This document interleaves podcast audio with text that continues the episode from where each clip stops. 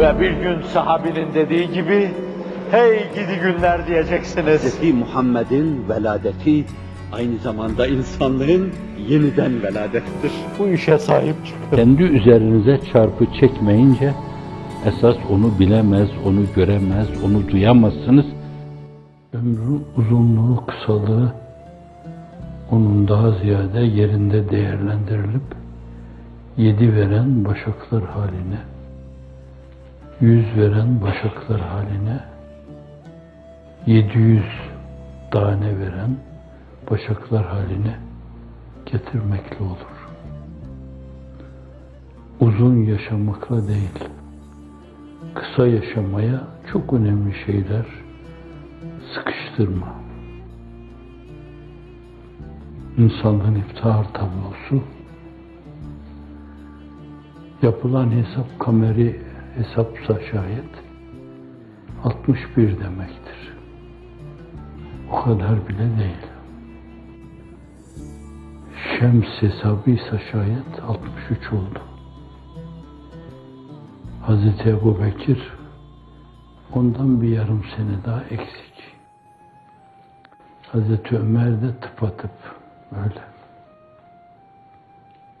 Ama hayatlarını öyle değerlendirmişler ki onun maiz ve gamidiyeli kadın için kullandığı aynı tabiri onlar için kullanabilirsiniz.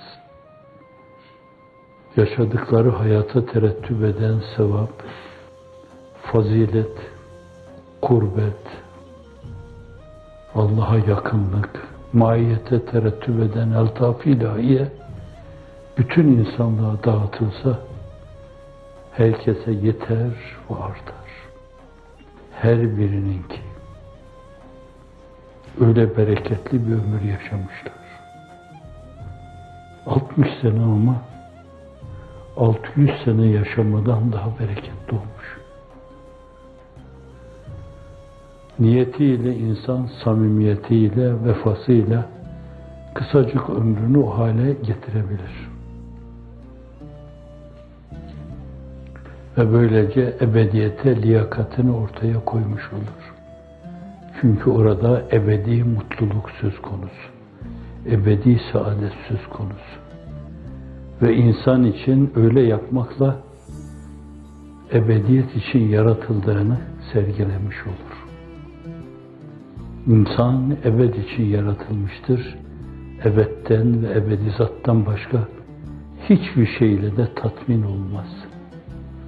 Bin sene menkıbelerde bazıları hadis olarak da rivayet ediyorlar. Evet, onun üzerinde durmayacağım. Hazreti Musa'ya Azrail aleyhisselam, belki Azrail aleyhisselam nezaret edecekti de öyle mukarrebinin ervahını Cenab-ı Hak doğrudan doğruya yedi rahmetiyle kabz eder. Onun için hak dostları kendi elinle verdiği şeyi al falan demişler. Nasıl verdinse öyle al. Çünkü hiç kimse ne Azrail, ne Mikail, ne İsrafil onun kadar merhametli olamaz. O Erhamur Rahimin, Eşfe'üş Şafiin, Ekremül Ekremin, Azül Aizza. Alacaksa o alsın demişler, sen al demişler. Bu açıdan da Seyyidina Hazreti Musa, Azrail aleyhisselam gelebilir yani Cenab-ı Hak emanetini istiyor diye mesaj getirir ona. O da misyonuna bağlı olarak biraz daha der yani. Hala yontulması gerekli olan bu insanlarda çok şey var. Törpülenmeleri icap ediyor. Çünkü tih hadisesi esnasında ruhunun ufkuna yürür. Oysa ki gözünde tüllenip duran Mescid-i Aksa'nın fütuhatı vardır. Cenab-ı Hak o misyonla onu tavzif buyurmuş ve oraya yönlendirmiş. Ama gel gör ki kapının önüne dayanan insanlar فَذْهَبْ اَنْتَ وَرَبُّكَ فَقَاتِلَا اِنَّا هَا هُنَا قَاِدٌ. Sen Rabbin git savaş orada, biz burada başımızın keyfine bakıyoruz demişler.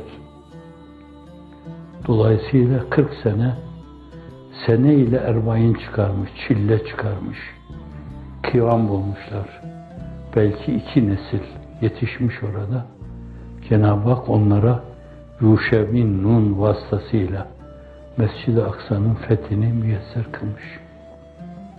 Misyonu adına daha uzun seneler istemiş Cenab-ı Hak'ta. Cenab-ı Hak da buyurmuş ki, bir sığır neyse ki, diyor ki onun sırtına elini koy, elinin altına ne kadar tüy rastlıyorsa o kadar sana ömür vereceğim diyor. Bilmiyorum, ben saymadım yani, bir eli sığırın üstüne koyunca altına ne kadar tüy geliyor? Bin mi? İki bin olabilir herhalde. Bin olabilir. Ya Rabbi diyor peygamber, sonra ne olacak? Sonra yine öleceksin diyor. Evet. Dünyadakilerin kaderi la yetebeddel ve la yetegayyer. Öyleyse şimdi olsun diyor.